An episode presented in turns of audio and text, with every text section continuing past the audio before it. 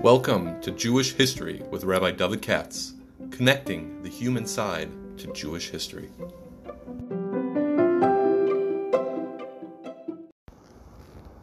For sponsorship opportunities or to support this podcast, please visit our donate page at www.support.rabbidavidkatz.com. The title of uh, what we're talking about over here is uh, sort of a the history that forms the background, I guess, of the three weeks. Uh, and the reason I call it Hanukkah to Tisha B'Av is because I'm going to be making an argument over here, a historical argument over, the, I hope, over the course of the next month, as, as it is, the next four weeks. Um, by that I mean that, as I always preface everything, history, you know a little bit about the past. You don't know everything about the past. You, know, you don't even know much about your own lives. You know a little bit about your life, and certainly someone else's, and especially when you talk about thousands of years ago. Uh, and we're talking about playing around with old ancient records, of which there aren't that many, of the periods that I'm speaking about. Uh, they didn't have Social Security records and things like that in the time of the Maccabees. Uh, not that your Social Security records tell everything about you either. So, um, when you're dealing with ancient history, which is what we're talking about over here, uh, the technical term for this in the universities is ancient Judaism. There's biblical Judaism, there's ancient Judaism, and there's later Judaism. Uh, when you're talking about things that happened literally 2,000 years ago and so, um, we are guessing. That is to say, we're working with a finite amount of sources, um, and we're doing the best we can with those sources. There doesn't exist a continuous history by anybody. Uh, Josephus is the closest of that entire period. Certainly not in the Gemara, and there's scattered stories and references here and there, and there are other sources out there. And uh, the trick is to make the chon come out just right. And I'm serious because you know if we make up things, then it's what you call fiction. But if you deal with what we seem to think are established recorded facts, uh, then it's history. But history is not the factoids. Who lived when and what battle was fought and how and when and why. But history is the story you make. I emphasize the word make. You construct out of those facts. With that um, sort of caveat uh, as a starter, we begin. As I decided to entitle this uh, from Tisha, uh, from Hanukkah to Tisha B'av, uh, not to be cute, but in point of fact, the period of the Churban, and that's what we're coming to three weeks, is unfortunately a period in Jewish history uh, marked by, the, uh, by, by, real violent internecine strife among Jews uh, for long periods of time. And the destruction of Beis Hamikdash and all that was the culmination of this process, which went over several centuries. Over centuries. It's not a pretty picture. But the three weeks is not about looking at pretty pictures. When we talk about things like Shiva Asar Tammuz and Tisha B'Av, uh, we're looking at, so to speak, the ugly side of Jewish history. And if uh, we're commanded to commemorate it every year, I guess the idea is that periodically we have to look at not only the glorious crossings of the Red Sea and all that sort of thing, but the inglorious uh, events that characterized what we call today, generally speaking, the Bayis Sheni period. So there's a lot of good things that went on at that time, but there are a lot of bad things that went on at that time, unfortunately. Uh, so we have to start from the beginning, or at least I have to start from the beginning, because if you're ever going to make a historical argument, it doesn't make any sense until you take it from the bottom up. Bayis Sheni period, the Second Temple period, we know, had many problems with it starting from the very beginning because the Jews, of course, once upon a time had been living in Israel and had their own independent kingdoms. Not that they were free of trouble in what we call the Bayis Rishon period, far from it, but uh, they had their own sovereign uh, nation or nations, and uh, they were all destroyed, as we know. And then, uh, thanks to the Persians, interestingly, Cyrus the Great, the Jews were, were, were allowed to return back to Israel. At least some of them were. And as often happens, uh, they were first allowed in, then the king of Persia changed his mind and said no. They were allowed to build a base in Hamikdash, and then the king of Persia changed his mind and said no. And then through all kind of lobbying and intrigues uh, at the court of the king, very similar to what happened in Israel in 1947 and 1948. The end of the story is the Jews were permitted to establish a little uh, foothold, you might say, in Palestine, because that's what it is.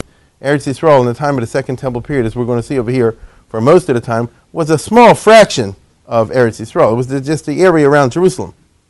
Uh, I would guess 20, 30 miles circumference around Jerusalem. That's where the Jews was a Jewishly held territory. Outside of that were obviously significant portions of Eretz Yisrael, which then, like today, were inhabited by uh, Arabs, Greeks, uh, Samaritans, and all kind of other groups who were not Jewish, number one, and who hated the Jews, number two, and the Jews, of course, hated them as well. So nothing is new in the Middle East, unfortunately. The uh, story that we know, very little, we know about the first period of the Jews coming back, uh, time of the Persians, already starts to show certain signs of trouble, although we know very little. It's what you call the book of Ezra and Nehemiah. The, the Jews, as I say before, through various intrigues in the palace, we talked about that here once, in connection with Purim, got uh, permission to get the second temple built. Uh, and after they did that, six months later, Ezra was like the leading rabbi at that time, we're told, in the book of Ezra, shows up, makes an aliyah with a couple thousand people, and you already have a big problem with intermarriage. And very interestingly, the uh, priests are the leaders in the sin. Okay? Vasar Barishona. Uh, the sons of the Kohen Gadol, for example, married uh, Samaritan or Arab women or things of this nature. And this becomes a big theme in the book of Ezra and in the book of Nehemiah, which means that already early on in the Second Temple period, we are, from the little that we know, uh, you have problems, number one, with the priesthood, and number two, uh, with certain factionalism, say some Jews go this way and some Jews go that way. Now, in the book of Ezra, he makes a whole big campaign against this uh, phenomenon. But as often happens, it's not really successful because by the time you get to the book of Nehemiah, which takes place right away after Ezra, he, Ezra is still alive in the book of Nehemiah, they have the same problems over and over again. And so it reminds you, for those who are familiar with the Tanakh, with the biblical period, of the uh, uh, idolatry problem, which is they kept saying, we're not going to do it, not going to do it, and like the alcoholic, you end up coming and doing it again and again anyway. We know very little, as I say before, about this period, and we know even less about what comes afterwards. Uh, this is that gap that we talked about once over here in uh, Shola, what they call the Persian Gulf, with 150, 170 years. Uh, it's very what we call in Hebrew mu'arpal, very cloudy, and uh, we cannot even guess what was going on at that time. But then the fog lifts a little bit, and uh, you get to the 300s, and of course, this is a map, as you see over here, of the Mediterranean area. Let me, let me just get this right. Okay. It's a map of the, Medi- this is the Mediterranean Sea, and here's what was the Roman Empire. We're not concerned with the Roman Empire. We're concerned with Alexander the Great. In the 300s, Alexander the Great, in the, in the late 300s, I guess you'd say, who was a king over here in Macedonia, right near Bulgaria, conquered, his father conquered Greece. He was not Greek. His father conquered, his father conquered Greece, and, um, and then he went on to conquer the Persian Empire, which is this huge area beyond even the map, including right there, including Israel. Okay? Now we start to have information about what happens with the Jews, although it's still not clear. It's still not clear. Uh, one thing we know from this period is that what happens all over the area that Alexander conquered, which really goes as far as India, you know.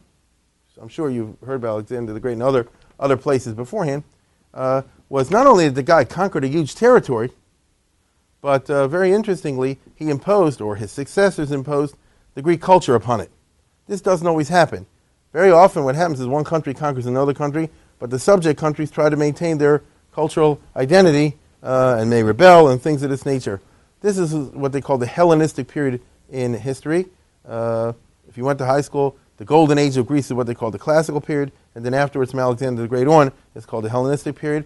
And everybody in all these areas, to one degree or another, whether in ancient countries like Egypt, for example, as you know, had an ancient civilization Babylonia, of course, had a very old ancient civilization. Persia over here had a very old and ancient civilization. And for some reason or another, in one fashion or another, they all surrendered and they became Hellenized. Doesn't happen too often in history, but happened this period.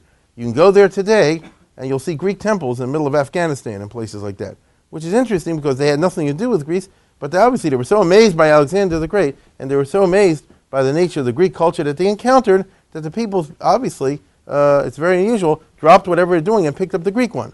Either they did it directly or they did it what we call syncretistically, which means that they took a chunk of the existing religions and cultures and mixed it together with the Greek ones. This is all what they call Hellenism. Now, what about the Jews? Well, the big answer to that is that the Jews, like everybody else, were uh, powerfully impacted by the Greeks, powerfully impacted by the Greeks, uh, but not all the way. Everybody else changed their culture and their religion. The Jews changed their culture, but did not change their religion. Okay? The Jews certainly Hellenized, no question about that. Uh, after all, who's the lead? I always like to say this. Who's the leading Talmud Chacham after Shimon HaTzadik? Antigonus of Socho. Antigonus of Socho. Antigonus is not a Jewish name. So uh, that's interesting. The leading rabbi in the world, the great person in the Pirkei Avos, has a name like that, means the parents gave it to him. So uh, don't fool yourself for a second. The Jews, almost everywhere, as far as we know, I wasn't there, but as far as we can tell, the Jews were very powerfully impacted, culturally speaking, by Hellenism, by the Greek culture, uh, but they did not change their religion. Whereas everybody else was both. They were culturally impacted, and they also religiously impacted. Now, there are reasons for this, and you know, that would take it too, too far. Suffice it to say that the Greek culture and the Greek religion in phase two from the time of Alexander on, and remember, he was not Greek. He was a barbarian whose father conquered Greece, and they spoke Greek, but uh, they weren't Greek. The Greeks hated him. He, he conquered and crushed their cities. Um, but his, that's what happened. But his uh, culture that he carried with him, and that his soldiers, who were not Greeks, they were Macedonians. Remember that. The Greeks were the second class citizens, and the other people in the empires were the third and fourth class. That's how it worked. The top dogs were the Macedonians. They became the kings and the generals and the princes and all that sort of thing. They were the big ones. And under them was a whole corps of Greeks who served them and functioned in those kind of uh, administrative and cultural capacities, and under them was everybody else. And that's why all the subject people said, well, we'll never get to the top position, but let's try for number two. You know, let's, let's move into that. And that they could do if they Hellenized. And the Jews, um, as I say before, were exceptional in that they did, did not change their religion. Because as I was saying before, anybody who knows the history of Greek culture knows that up to Alexander the Great was a period of creativity, of chiddush. Uh, this is what they call the golden age of Greece, the classical period that you learn about in school when you had to write essays on the way back when. You know, Pericles, Socrates, Plato, Aristotle, the golden age of, of the Athens and Peloponnesian Wars, and all that business. I'm talking about a period when the Greeks were crushed by the Macedonians. And then they took their culture, so they took it second hand and second rate.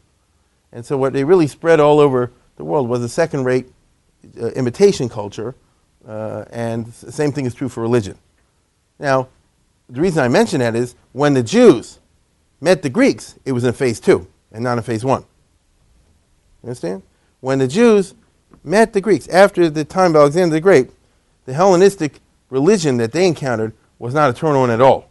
Therefore, we don't find, as far as I know, hardly any Jews being interested in converting religiously to the Greek religion. The Jews at that time, it just was uh, amusement of their skepticism, as a historian once put it. You know, it, didn't, it, didn't, it didn't seem like it had any, any validity. The level of culture is a different story. Because culture, as we all know, uh, let's put it this way. This is being held today, it's a, it's a class in Jewish history, in the English language. And nobody in this room, I don't care how religious you are, is dressed the same way that Avram, Yitzchak, Yaakov, Moshe, Aaron, and Shlomo, or Sarah, Rivka, Rachel were, were, were dressed. So culture impacts everybody, no matter who you are. But religion is a different story. But it's a trick, right? It was a funny period in history, and therein lies the tale. Now, specifically, as many will remember, Alexander conquered this whole area and then died. And when he died, he left no successors, so his generals fought it out. And by the time the dust cleared, there was the king of the north, this area over here, and the king of the south, that area over there, as they call it in the book of Daniel. Egypt would be the south. That's the Ptolemaic Empire. This is the Seleucid Empire. All that means is that one of the generals of Alexander named Seleucid grabbed a huge territory what, so to speak, north, and the other general named Ptolemy, and they were Macedonian generals, grabbed Egypt and, and Eretz Israel too, very interestingly. Uh, and uh, once again, therein lies the tale. So during that period, I'm talking from 300 to 200 BC, during that period, the Jews were under the, they all lived in one of these two kingdoms.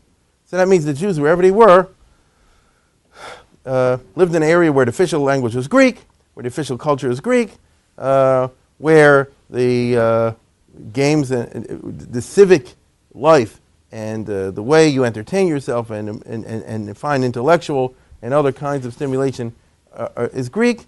And so the Jews had to do 50 50 on that because there was only so much they could do. A lot of the Greek culture was tied up with religion. You understand?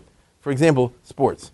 I know today baseball and basketball and so forth are secular and they have no religious content whatsoever, but once upon a time that was not the case. What we get is originally the, the Greek religious forms, which we've the, taken the religious element out of it. So you'd have a game, so to speak, between Athens, for example, on the one hand, and Sparta on the other hand. You'd have the home team uh, going out to the stadium at the, uh, you know, uh, the, the visiting team coming to the stadium, the home team. They would sing the anthem of both gods instead of the cities. And uh, you shake your hands and all that kind of stuff. Many, many, many of the things we do today. It's real. It's like they used to say in my time. It's mamash avodah The only thing is, it's not have any religious content anymore. But the two or the forms are uh, and when one team wins over the other, it's a symbolic victory of one god or goddess over another one. The same way, you know, it's a victory of New York over Cleveland or something like that in a strictly symbolic way. Okay? And, uh, and people get into it. Nowadays, it may be true that a Jewish boy or girl can go to a baseball game. At that time, it was assur to go to a baseball game. It was actually, a it literally was a Avodah It wasn't just a speech from a mashgiach in a yeshiva. You see? It really was a Avodah That's the way uh, uh, uh, the Greek religion, among other things, was practiced. Therefore, uh, Jews were not able, I use this as one example of many, Jews were not able to participate in many of the cultural and civic activities that define a normal Greek life. The point is that the Goyim were okay with that. The Macedonian rulers in the north and in the south, over a hundred years and more, quite a long time, made an exception for the Jews. It's really interesting. The Greeks, in general, or to be exact, the Macedonian kingdoms, the governments, um, didn't find it uh, necessary, in their opinion, to try to shove it down the throat of the Jews. Uh, obviously, the Jews were a productive economic element in the society. Uh, I always like to use the example of King Ptolemy first and Ptolemy second. Ptolemy first, and I think I mentioned it before, was the first king of Egypt and he once attacked Jerusalem early on in this whole period and grabbed the city on a Shabbos in a surprise attack and carried off 100,000 Jews into slavery in Egypt. Not many people are familiar with this. This is a second slavery. I think the Ramban and others talk about it in their explanations of the Tochacha. Uh, and he took 100,000 Jews, as I said before, into Egypt, and they were there working at the salt mines and who knows what. A second time, this is approximately the year uh, 290s BC. His successor, his son, about 10 years later, eight years later, was Ptolemy II, uh, he freed them all. By that I mean he bought them from each owner. Now, he wasn't an Abraham Lincoln type, but rather he was an economic type. And he said, 100,000 Jews working in salt mines is not a good waste of, is a waste of resources. You let these guys go, just let them live in Egypt, and you'll see from the 50, 100,000 people will come X number of Rothschilds and Bill Gates, and, and that's exactly what happened. You understand? Which means that that's a typical example of the, not a matter of being liberal, but the intelligent rule demonstrated by these rulers during this period. Therefore, there wasn't actually, as far as we can tell, any pressure on the Jews to convert to any other religion. So they could, so to speak, have their cake and eat it. The Jews could speak Greek, uh, dress like them, and all sorts of things of that nature. Uh, there are certain, th- but at the level of religion, uh, you can't go to a game. You obviously can't go to a parade which, which has an idol in it. You can't go to a temple and many other sorts of things, but that's okay as far as the government was concerned. I don't say the people liked it. In Egypt, they certainly didn't, but the, that's the way it was in Ptolemy the first, second, third, fourth, fifth, sixth, fifteenth, sixteenth, and all that. And that's the way it ran all, all time. Uh, now, nevertheless, we find already strife developing in Eretz Yisrael. We don't have any evidence of this outside of Israel. Uh, if anything, uh, the little that we have tells us that as the Jews obviously must have been struggling, as you and I struggle today, to try to balance Yiddishkeit on the one hand and Americanism on the other. As we try to do, they tried to do at that time. And uh, a perfect example is the translation of the Bible into Greek. This same King Ptolemy II who freed the slaves, I said before, is famous for sponsoring in one way or another, he translated the Bible into Greek. Well, who's he doing it for? So the stories are not clear. You know, some say he did it for himself to have an extra book in the library because he went to the library with all the different books in it. That's the way I was taught when I was young. But it comes out today that uh, the Jews in Egypt wanted it, or they, let's put it this way, they certainly used it. Those who know the Mishnayos know that in the period I'm talking about, and for hundreds of years afterwards, the Torah, typically speaking, in Egypt and Greece and Asia Minor and all these other areas outside of Israel, was read in Shabbos in Greek. Right? The Mishnah says you can translate Torah into Greek. You get what I'm saying? Not that they read in Hebrew and translated into Greek. They read in Greek. Right? The Kriyas Torah was in Greek. I'm just trying to tell you, so deep was the penetration of the outside culture into Jewish norms.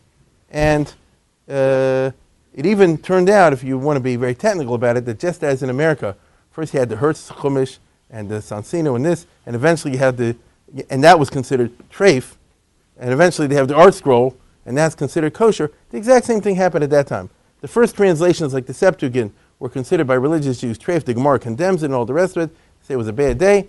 Uh, eventually, uh, you had Akilas or Onkelos, it's not clear, who translated under the supervision of the Tannaim for Jewish synagogues and Jewish use uh, throughout the Mediterranean Greek world. And this was continued for hundreds and hundreds of years. So I'm just trying to say before that the question of the relationship between religion on the one hand and culture is a very interesting one. Uh, we know a little bit later period that in Egypt they had this guy Philo who wrote dozens and dozens of books exactly in the Aryeh Kaplan style. Now, in the Hellenistic Greek mode, you wouldn't be interested in reading it today. You understand the life of Abraham, the reasons for the mitzvahs, what's the law, to explain the laws of kashrus, all the rest of it, in a very Hellenistic, symbolic fashion. That's exactly what he's trying to do. He's speaking to an educated Greek Jewish audience in terms that uh, they'll try to attract uh, exactly an NCSY or some form along those lines. And uh, that's how they, as far as we know, worked it outside of Eretz Israel. But uh, in Israel itself, which is over here, in a small area over here around Jerusalem, things got out of hand, it seems. Because, and therein lies the tale, because one reason or another, already in the uh, 200s, you start to form different factions between the religious and non religious. And uh, by that I mean the Orthodox Jews on one hand, if I can use a, a, contemporary term, and what you call the Hellenists on the other hand. This is, means that there they didn't work it out in the ways I just described before. You know, so you keep the Torah, you reading Greek or this, that, and the other, uh, pushing the envelope. The one, it seems, we don't know, but it seems that the right got more to the right and the left got more to the left. And, uh, and the power structure was such that there were constant wars between the king of the north and the king of the south. So if you knew how to maneuver and bribe the people, the government, it's all bribery, uh, that you can, you can get political power. And the left, if I can use that term, or the, uh, the uh, group called the Hellenists, who originally were people who used their government connections to become the tax farmers, uh, were able to get political power in the small area called Judea, you know, Jerusalem, and those areas. And this is a process that built up decade over decade. So, in other words, a tax farmer means that instead of doing like you do in the United States, where you have an IRS and there's a whole core of people that you have to pay them and give them health insurance and all the other sorts of things in order for them to staff the tax uh, and, and, revenues, uh, instead, we just get one guy over here, or better yet, I'm the king, and some guy comes over to me, an enterprising fellow, and he says, I'd like to get the uh, contract to uh, have the exclusive right to collect all the taxes in Baltimore, Maryland, and don't ask how it happens. You Understand? Uh, just the question is, what's the price? And you know, the king will say, I figure Baltimore is worth $20 million a year in revenues. And the guy said, $20 million? And they end up with 17 and a half. And, and, and, and he said like this, and here's the money in cash up front. So that's a very good deal for the government if you think strictly in short term. Because what is the guy going to do? He's going to go to Baltimore and act like a mafia, and he's going to collect a lot more than 17 because where's his profit? In order to do that, he's going to squeeze everybody and crush the businesses and all the rest of it. And within a short time, uh, Baltimore is going to be empty. This is the system they used at that time because they had mercenary armies and they had to pay, and you always have payday, and it's not funny. You know, if you fire an employee, it's one thing. If you fire an army, they can kill you. And so they, it's true. And, uh, and uh, I'm sure, I don't know, but I'm sure the laws in, in Maryland and Baltimore, the first people to get paid is the uh, police and, and things like that. The, um, the, you're laughing, you'll see, it's in the Constitution. The, the uh, point is that the kings were of such a nature they could be bribed, and by the time we get to our first evidence of records, uh, which is the book of the Maccabees, first and second book of Maccabees from the Apocrypha, so they say this Jewish faction went to the king and said, uh, "We'll pay you off and give us the high priesthood and control the temple and eventually political power in the territory." And that group said so. You know, only in the movies are all the bad guys united in one group, like in Batman thing when I was a kid. The uh, you know, in reality, the different mafias fight with each other, and that's what was happening. You have in great detail in the second book of Maccabees the fights between the different mafia groups. These are Jews, and the point is that they uh, wanted, and they did, use their influence with the government to get absolute power in the territory of Eretz Yisrael, and then these Jews, uh, who had it out for the frum, I'm sure the frum hated them also, uh, proceeded to use their political power. I'm talking about soldiers and police to make an attempt to destroy the other side. You and I call that Hanukkah. Okay? I'm serious. Hanukkah, or the Maccabean Wars as we call it, are primarily a civil war. Not exclusively by any means, but primarily in its core was a civil war between one set of Jews and another. Now I know the Greeks got slept into it. The Seleucid government, Antiochus IV, was not a good guy, and you know they tortured people and all the rest of it. But uh, remember, Vietnam was kind of like that also, and many wars actually. It could be Iraq is like that. As it turns out, we, we didn't plan on that. But you know, it turns out that they're all out to, to, to one faction against the other. The primary uh, fact is that what you and I call the Maccabean Wars, as we'll, we'll, we'll see, was a war between one set of Jews and the other. And they started it, and that's a fact. At least that's what the books that survive tell us. Okay? And it seems to be so. Uh, which means that, the, that the, the Hellenists, if you wish, used their power to kill and torture the other side. And there's whole records. If I just say the word Chana and the seven sons, it already brings to mind. Well, these were, uh, these, these were acts instigated by these Jews. Now, I'll say it again. The king was on their side for a variety of reasons. And they had the police power and the military power, all the rest of it. But if you read closely the book of Maccabees, and I'll just tell you a story that you all know right away, uh, that you remember from childhood, even though it's not in the Gemara, it's only in the Apocrypha. How did the revolt of the Maccabees start? Well, the Greeks came into a town, and they set up an altar, remember? And they said to Matis, yo, you go and offer the first sacrifice, and you'll get a big position. And he said, no way. And then what happened? They said, a Jew, a Jew, step forward, a Hellenistic Jew, to offer the korban. And Mazzio killed him, and then killed the Greeks. So he's the first person that died in the Maccabean revolt was a Jew, killed by, by, by a Jew. Okay? Uh, you all remember this story, I'm sure. The, uh, the Gemara actually has a slightly different version of this, but we won't go into that.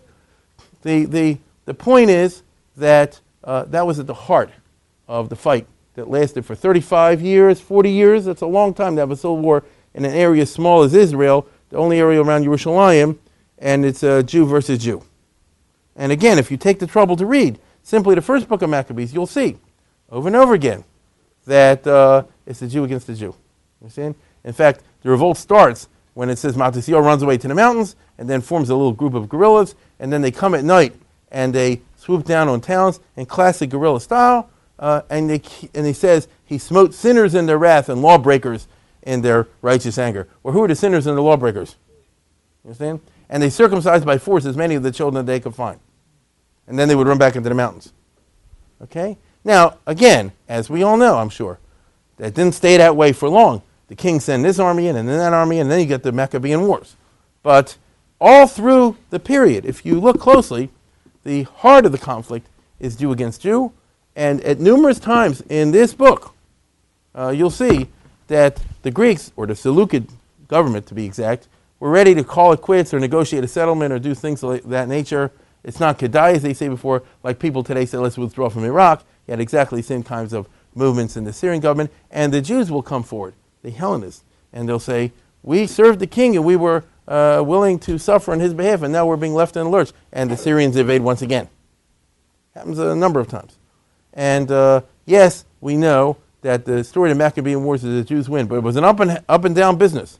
For example, they won a bunch of battles and then they, they recaptured the base of Migdash, and that's called Hanukkah. But five years later, Judah Maccabees killed in battle against the Greeks. and they retake everything. Okay? And, uh, and why were they brought back in? If you read very closely, the old king Antiochus IV died, and Antiochus V, and then this new guy Demetrius came along, and the Hellenists go to Demetrius and say, "Why are you letting this? You know, it's a it's a chil Hashem, so to speak. you know that they're that they're crushing us and so so it's a Jew against Jew. So uh, you see my point. The um, theme of the civil war uh, only gets worse as time goes on. After the death of Judah Maccabee, for example, we're told in the Book of Maccabees, then the persecution of the religious Jews assumed unprecedented proportions. Wait a minute. That's after Hanan the seven sons, whose kids were fried, by the way, not uh, whose uh, you know. That's after the Kohen God Eleazar is pulled apart at the rack. That's after all the the mothers were taken for for allowing their kids to be circumcised. They tied a baby around the neck and pushed him off a cliff or the high walls of Jerusalem. But the whole family and anybody was at the circumcision. That was the good part. And then after the death of Judah Maccabee came the bad part. And it said because the irreligious ones and the lawless ones began to try to exterminate the religious ones. Those are the words used in the book of Maccabees. So. Uh, very bitter business. Okay? Now, when Judah Maccabee is killed, his brother takes over, Jonathan, and uh, he's able to maneuver a little bit better because the Greeks started getting into major civil wars, and this turned out to be the Yeshua of the Maccabees. The fact that the enemy was constantly uh, battling against each other, he's able to play, to a degree, play one off against the other. And then it says, and then, so then when he got power, he went ahead and started to exterminate the irreligious ones out of the country. So there you go. Right? It's this group versus this group. And then Jonathan gets killed in treachery by the Greeks.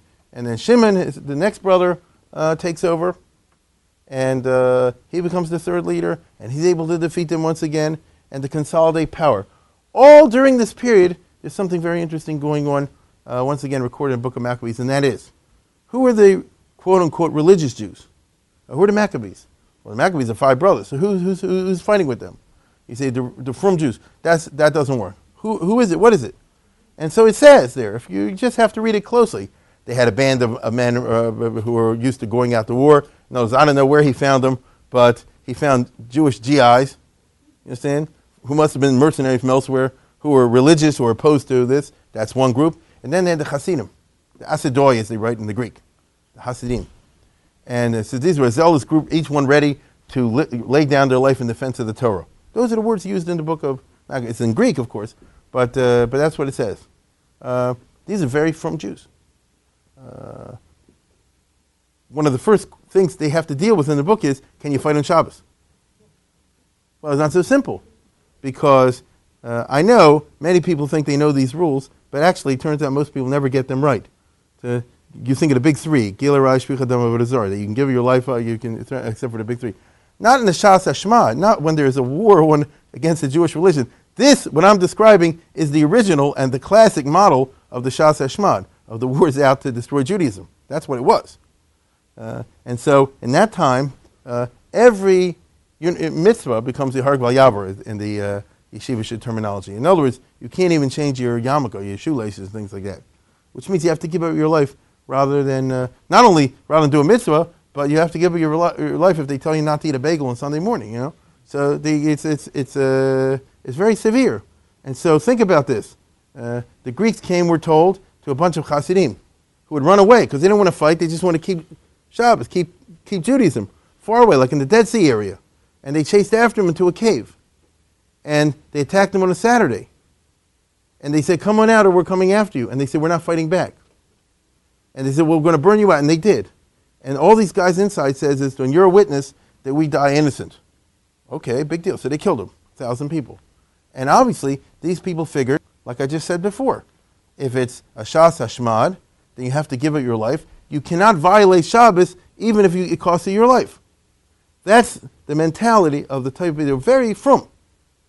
Uh, but then the survivors joined the Maccabean army, and next thing you know, they issued a new ruling, which is in the Gemara and in the book of Maccabees, which is you can fight back on Shabbos for defensive war. With the idea being like this: you mechal Shabbos one week, so you can keep many other Shabbosim uh, you know, without going into the technicalities of it, I'm just trying to show you a matter of the mindset. Okay. Um, now, what's interesting is that that means in the Maccabean side you have the moderate religious, the very religious, this group, that group, the GIs, and all, all, all the rest of it. Along the way, we find a difference of opinion arising among the Frum. And that is, should we go for establishment of state of Israel or not? right? Should we be Zionists in, in addition to being religious or, or not? Uh, the Jews, as you've seen, had not been an independent state for many centuries, since the first temple. When they came in, in the Bayis Sheni, as we call it, in the time of Cyrus the Great and Ezra and Nehemiah, they were a province under the Persian Empire. Subsequently, they were a province under Alexander's empire when he conquered it. Subsequently, they were a province of the Ptolemies and the Seleucids when they conquered it. So the Jews never had any political independence, and the religious model was not to have a political side. You concentrate entirely on your religious life. After all, if somebody's very religious, what do you, you don't even need a government, right? All you need is Lakewood. You know, in other words, it's, it's no, no. You're laughing, but think about what I'm saying. If you have the opportunity to learn, and you have the freedom to practice your religion, and you can concentrate full time on uh, uh, that's how the Rambam descri- describes the Messianic era at the very end of the Mishneh Torah. He said, What do they want a state and all that for? So they can concentrate on Yiddishkeit. Well, they already had that, you see? To their way of thinking. So uh, now, nobody planned it, not Judah Maccabee, not anybody else, but the war that arose as a reactive war of the religious against the Hellenists had become de facto a war for political independence. This often happens in history, where a struggle over one thing, over the course of the war, I might even say it's a rule in history that no war ever start, ends the way you th- thought about it at the beginning. It's certainly true of Iraq. It's certainly true of Vietnam. It's certainly true of Israel's wars, the Six Day War and the Yom Kippur War and all the rest. It's certainly true of the Lebanon War two years ago. That's, that's a rule in history. You've got to be very careful when you get involved in a war because things change and it never looks like you planned at the end. You may be certain that they didn't figure in 1945 that's what it's going to look like when they started in 1939. That's how it goes. So over here, uh, we find that the very religious, the Hasidim, were saying already, uh, as long as we can defeat the Greeks and get them to stop bothering us, we can go back to square one. If they'll agree to go back to the way things were before and not bother our religion, we'll go back under them. And against that, the Maccabees saying, You're crazy. I mean, that's a nice world, but this is the Middle East, and you can never put down your gun. You know, if the state of Israel today gains a peace with the Arabs, and I'm skeptical, like everybody's skeptical about that, but they gain a peace there, they will not be able to put down the army, the gun, eh, for a second. Even in the best case scenario, you'll have to watch like a hawk 24 7. We all know this. So Judah Maccabee and these guys says the same thing now. Whatever happens, we're going to have to, you know, we're going to have to set up a state of Israel. So there's already difference of opinion in this rank. Okay? Now, the wars ended, as we know, finally, uh, with the defeat of the Greeks, and more importantly, the religious Jews defeating the non religious Jews. The question is, what happens then? There was a whole, I just described a period of 40, 50 years in which there was profound violence and killing and all kind of terrible things. Uh, family members. You understand? The Gemara has a story about Yosef ben Yossi, I think, or Yosef ben Yochanan, one of the two people mentioned in Pirkei, uh, the leading rabbi at that time, who was led to the crucifixion by his own nephew. So knows the uncle was religious, the nephew was a communist already, was a, was a Hellenist. You have these kinds of stories. Uh, that's what happens when you get these kind of battles. And that's why civil wars and family wars are particularly vicious. Um, and that's why this is the beginning of what I describe as a slippery slope. Okay? The uh, Maccabean wars ended with the victory of one over the other, but it's not so simple. Because what happened when, uh, by the time you get to Shimon, the last of the Maccabee brothers, and the Greeks are beaten for the umpteenth time, and it doesn't look like they're coming back, and they, and they really are never come. They come back once, and, and, and, and they're not successful. By this time, uh, the Maccabees, here, Jake, let's, let's get that on the map, uh, you know, Palestine. The Mac- by that time, the Maccabees, as we call them, had developed an army. You know, after 40 years of fighting, you learn something. 45 years of fighting. And so, the state of Israel that I'm talking about is this small area called Judea over here. It's really small. Not this. Just this little area. That's how big Israel was, Eretz Yisrael, the time we're talking about. This is where all the battles of, of Judah Maccabee uh, and so forth, or just, just about all of them, take place against the Greeks. Um, they finally got their, so to speak, independence. Even the Greek kings had to recognize it and allow them to make coins and things of that nature. Fine. Uh, and now what? So here's something very interesting. One would think that the religious Jews would seize the opportunity to liquidate the opposition. After all, they were trying to liquidate them. That doesn't seem to have what happened. That doesn't seem not to have happened. Okay? Um, I'm not saying it's good. I'm saying bad. It's, it, it's not what seems to have happened. It, on the contrary, in a very interesting way, uh, the last of the Maccabee rulers, Shimon, the brother of Judah Maccabee, uh, seems to have made seems to have made overtures to uh, patch up relations with the uh, Hellenist Jews. After all, why were these guys on the other side so strong for Hellenism? They wanted to gain power. Uh, they backed the wrong horse. What do you do when you back the wrong horse and your cause is not going to win? Uh, if you're a person of principle, you'll die for your principles. If you're not a person of principle, if it's a more a matter of opportunism, uh, they wanted to seize power, you try to uh, accommodate to the new situation. Uh, let me put it this way: anybody remembers, anybody's old enough to remember the end of World War II, you hear it all the time. They were very surprised. The people who had jobs under the Nazis all of a sudden had jobs under the communists. The same uh, concentration camp guards before and policemen now jobs over here. I I thought fascism like this and communism was like that. It's two opposing principles. A snitch is a snitch. You understand? And they'll, they'll reinvent themselves or they'll just change their clothes a little bit to go and, and, and, and get in under the new uh, guys. That, that's what happened here. Okay? Uh, the Hellenists, as I say before, uh, even married to get into the family of the high priest, Shimon, because, as I say before, although nobody planned it, what happened de facto was the establishment of a state of Israel.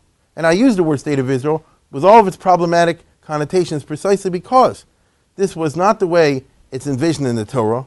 They didn't have it in exactly the Lachachila Dika fashion. There wasn't a king from the house of David anywhere to be seen. Um, they didn't have a prophet and all the sorts of things that are associated with it. And uh, everybody was, was very aware of it. All the people that we're talking about were what we call Orthodox Jews. And it's very interesting. You look in the book of Maccabees near the end, they have a, a, national convention.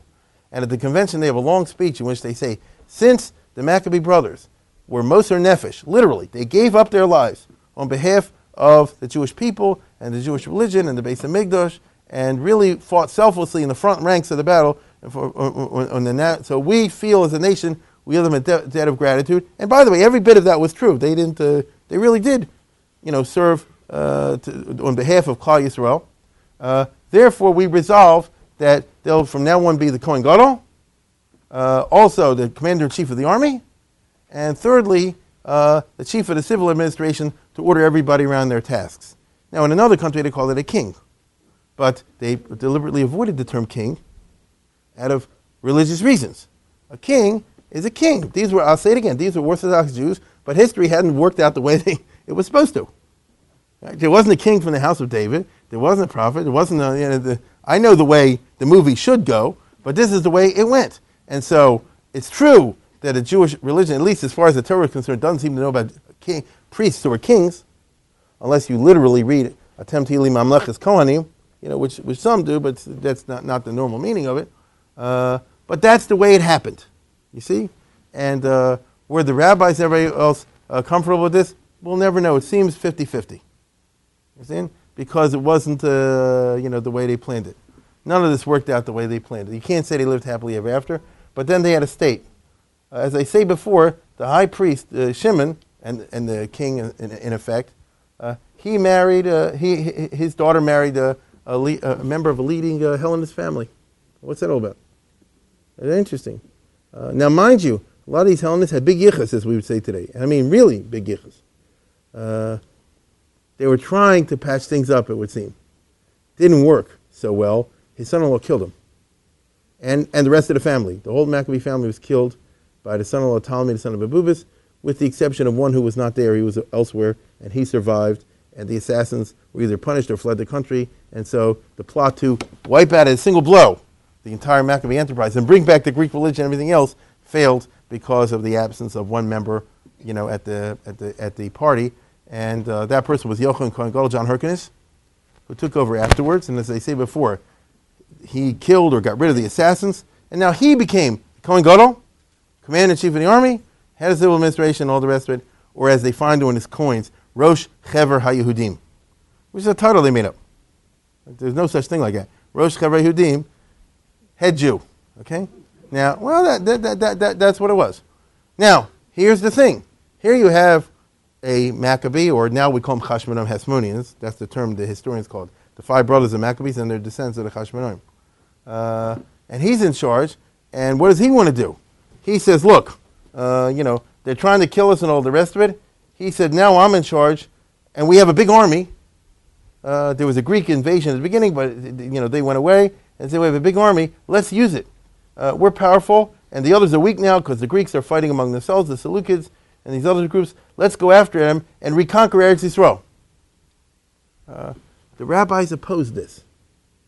Very interesting. They were softies. The Sanhedrins, we call them, they obviously they seem to take the position that you know what price glory. There's no family in the country that hasn't lost you know the widows and orphans and uh, victims in the war. There's no farm that hasn't been ruined. The Jewish people have gone through 40 years of blood shed. It's been terrible. Go easy on them.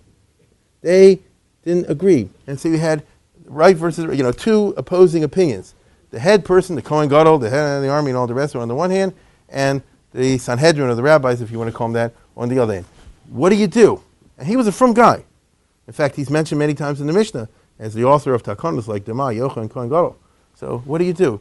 He was, uh, as I say before, he wanted his way, but he didn't want to go against the other religious Jews. That's number one. Number two, um, when they won the war, the uh, religious people, the Hasidim, wanted to do like in the movies go back home. And it's all over. And go back to learning. And so the army sort of disintegrated, everybody else. You know, when there's a war on to save Judaism, that's one thing. But not when not, not. And, and he said, well, who's going to, you know, who's going to man the borders? Who's going to run the country? Who's going to be the Secretary of State and do the other thing? I mean, you can't have like in Israel the sign, the last one out, turn off the lights. What are you going to do? And so these were fundamental problems that lay in the beginning of the first and only Jewish commonwealth in the entire Second Temple period. Because for the 400 or 500, whatever years of the Bayis Sheni period, the Jews never had an independent state except now, for a short period. Okay? They were under the Persians, as I said before, and Alexander the Great, and Seleucus, and later on the Romans. The only window of time when the Jews had their own Medina uh, was as a result of the unplanned consequences of the Maccabean Wars. You see? Now, uh, where am I going with this? The results were that a profound split took place uh, between the ruler on the one hand and the rabbis on the other. And uh, he didn't want to go directly against them because he was too religious for that, and so he went around them. And so he said, You don't want to draft an army because you said people fought too much already and they're against the draft, and you don't want to raise taxes to ma- maintain an army and fight wars because the people have been taxed too heavy. I'll tell you, the Chazal always in the Gemara, and Josephus even, who doesn't like them, always said they're a bunch of softies. You understand? And we know in many places where you know that they said anybody who kills a Beznek kills in 70 years is eh, bloody. So uh, they really try to say, think of the people. Don't think of the glorious uh, parades and all that. You know, think of the casualties that are involved in all this sort of thing. Well, you had an irresistible force versus immovable object, and so what he did is he made an end run around them. He went and he, and he got money by robbing the grave of King David because he used to bury kings with a ton of money, and it was considered taboo to mess with it. And he said, "This is good for national purposes. It's okay." Number one, and with that, he he uh, hired a mercenary army of non-Jews. And then he said, "I guess what am I doing wrong?" You know what I'm saying? I'm not drafting anybody. I'm not raising no taxes.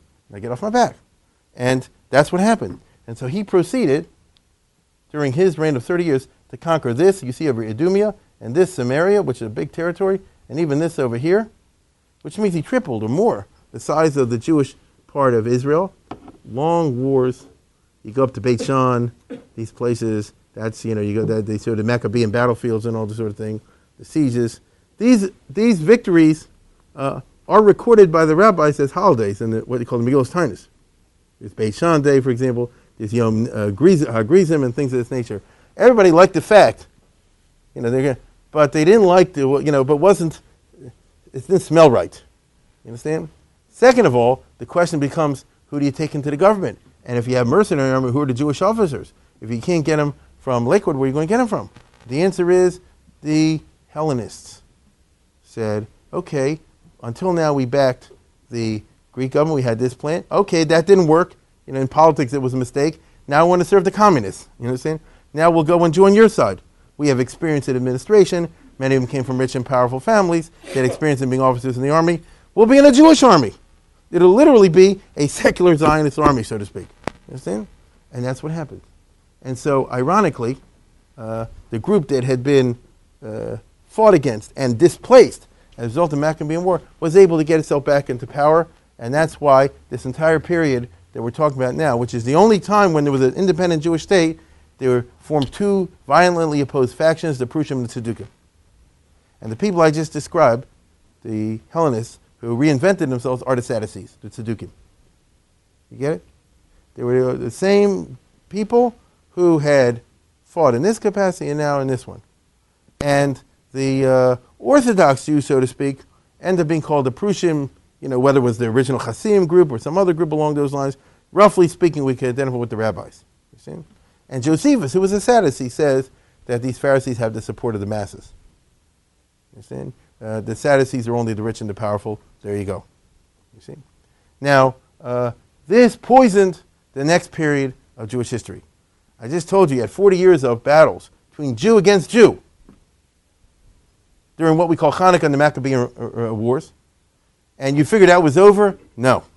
Now starts another 40, 50, 60, 70 years of the same thing, just the teams, the same teams, just under different names.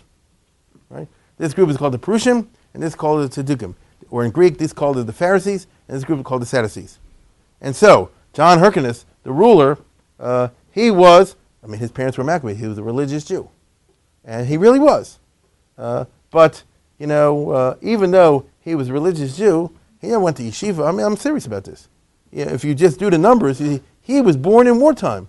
He was one of these kids, like you read about, I'm sure from the time they're 10 or 11, they're, they're fighting. You see? He, w- he was a general, like at, at 17 or 18. Right? Now, he fought for the Jews. And if you want to be exact about it, he fought for the Torah. Uh, but he, not somebody who's really interested in the machlokes between the Tosfos and the Rashba. That's not what it is. Uh, for the best of reasons, you understand? It's not, it's not indignant. That's how the life turned out. He actually, unfortunately, if push comes to shove, has much more in common with whom? You know, what the hell is that? You know, what's the latest battle figures? What's the intrigues of this country? Let's hear the Lashon Hara going on in the court of Egypt and how can we use it? Because that's what every country does in the Middle East from then till today. They're always maneuvering it's, like Hobbes. It's a war of all against all, constantly.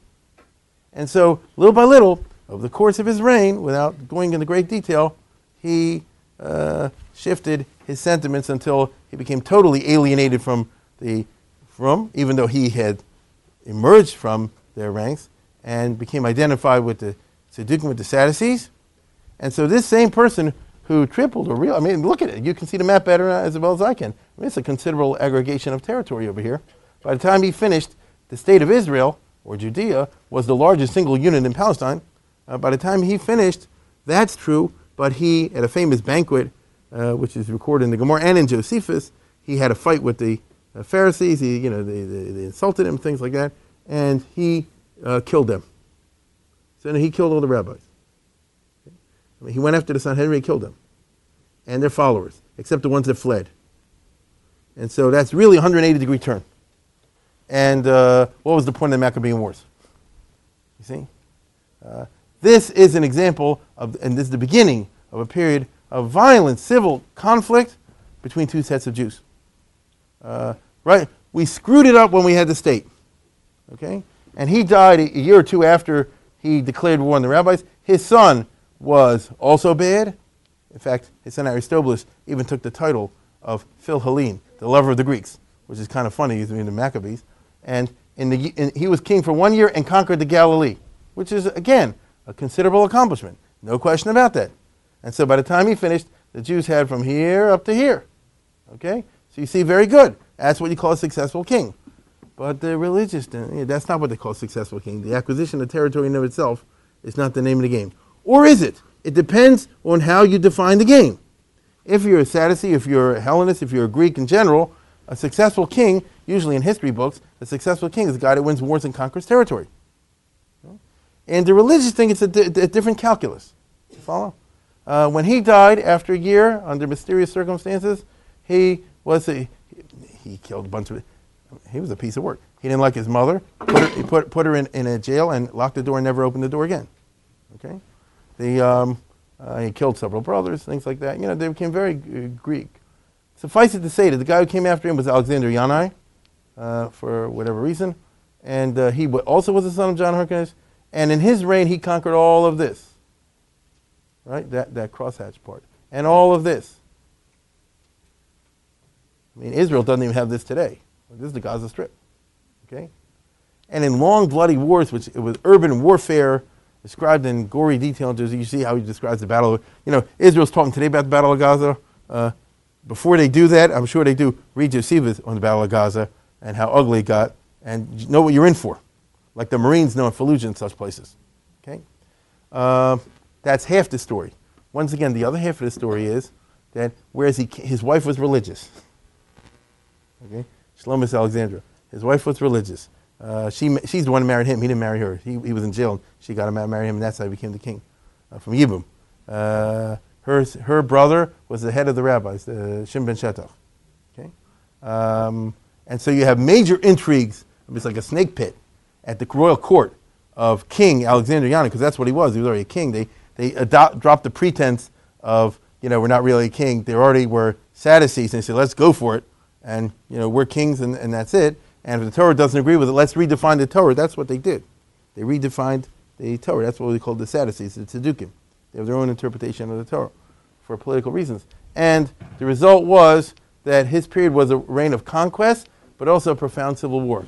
Because the religious Jews, at the beginning of his reign, he let them alone, and they started doing like they do now, a Torah Masorah. They started spreading yeshivas and schools all over the country, which was a political act. Just like the building of schools and yeshivas and Beis Yaakov in the state of Israel today is a political act. That's not all it is, but it is a political act. You understand? There are consequences. Uh, let's put it this way: if you live in Yerushalayim, the religion a neighborhood is mitchared, that, that's a political act. You understand? It's also a religious act. I understand. Uh, so things came to a head, and he insulted them, and they threw esrogs at him. Many will remember that story from the Mishnah, and the war was on. And uh, two teams, the king's army, the Sadducees, all the rest of it, the Pharisees mustered an army, Josephus says, of 75,000. So it's ironic. You know, these are people that, that, that, want to sit and learn, but the feelings had developed so powerfully against one another. Uh, read the Pirkei Avos in the first chapter, and you'll see how parts appear. Harchek mishachin ra, altis chaber l'rasha. Stay away from all these people. Have nothing to do with them. All comes from this period. Uh, that in the battles that took place, uh, first, first he lost, and then he won. When he won, he killed fifty thousand of the Pharisees. This is a Jewish king, Kohen Gadol, and the leaders of the and the rabbis he uh, brought back to Jerusalem, and uh, shock you. brought Jerusalem, and he threw a party. Uh, a wild party, and the uh, entertainment of the evening was that the 800 leading Pharisees were crucified uh, in front of him. This was the fun of the evening, and their children and their wives, their throats were cut in front of them, so they should die slowly and see this. And uh, exactly, I mean, it's a. So the Maccabean period, the Hasmonean period, turned out lousy. Now you can say like this, well, well, look what they did. You know, it's an impressive uh, accomplishment, and it is. The Jews over here reconquered the whole of Eretz Yisrael, even more than they had in Bais Rishon period. If you look closely, this this is the ancient Israel, but they also had the coastline. This was the Philistines in the biblical time, and he took it. And up here was the Phoenicians, and he took that. And down here is what he called Ammon and Moab, and he took that also. So if you want to go by strictly territory acquisition, he considers himself a successful guy. On the other hand, uh, what is this? Once again, the, Jew, the, the, the profound problem of the Jewish civil wars civil wars, uh, ate away at the body politic and poisoned the atmosphere and made it that Prushim and and Pharisees and Sadducees is not just like one person wears a white hat and one person wears a black hat. It got down to the level of, major violence. What I described to you, you get the aid of major violence. And he himself realized it. And uh, having the mentality of a Greek politician, of what we say to the politician, after all the killing was over and he saw he was so hated by the public and loathed by them. And he didn't want to be an unpopular king. You know, Stalin wants to be popular too. so he asked the other side, what can I do to make up, you know, and, and, and make myself popular again? They say, yeah, drop dead. No, no, no, no, no, no. That's the words that was used. That's what Josephus said. He said, drop dead.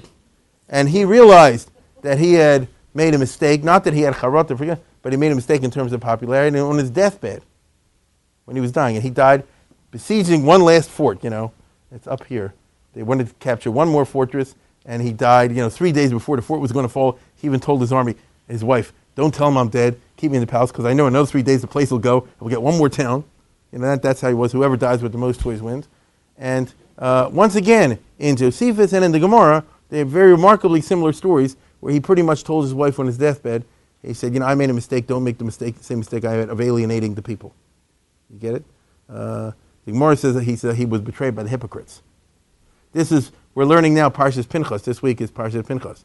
Yanai is reported to have said to his wife, "Don't worry about the Pharisees and don't worry about the Sadducees. Watch out for the tzivuim. She'osim ma'aseh kepinchas umvakshin schar osim ma'aseh kezimri umvakshin schar kepinchas. That they act like Zimri, but they want the reward of Pinchas, which means the hypocrites. Now that means, like every politician who ever lived, it wasn't my fault. I was misled by my advisors.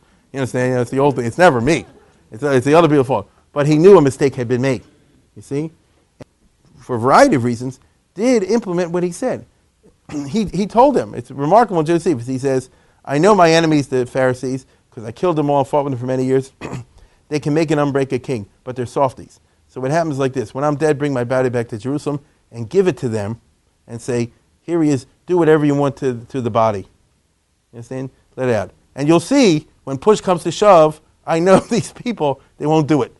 They'll give me a more dignified funeral than I could have had uh, in, in, any other context. But Kachoya, that's happened because they won temporarily. They got the power because the queen, she's, I think, the only queen in Jewish history.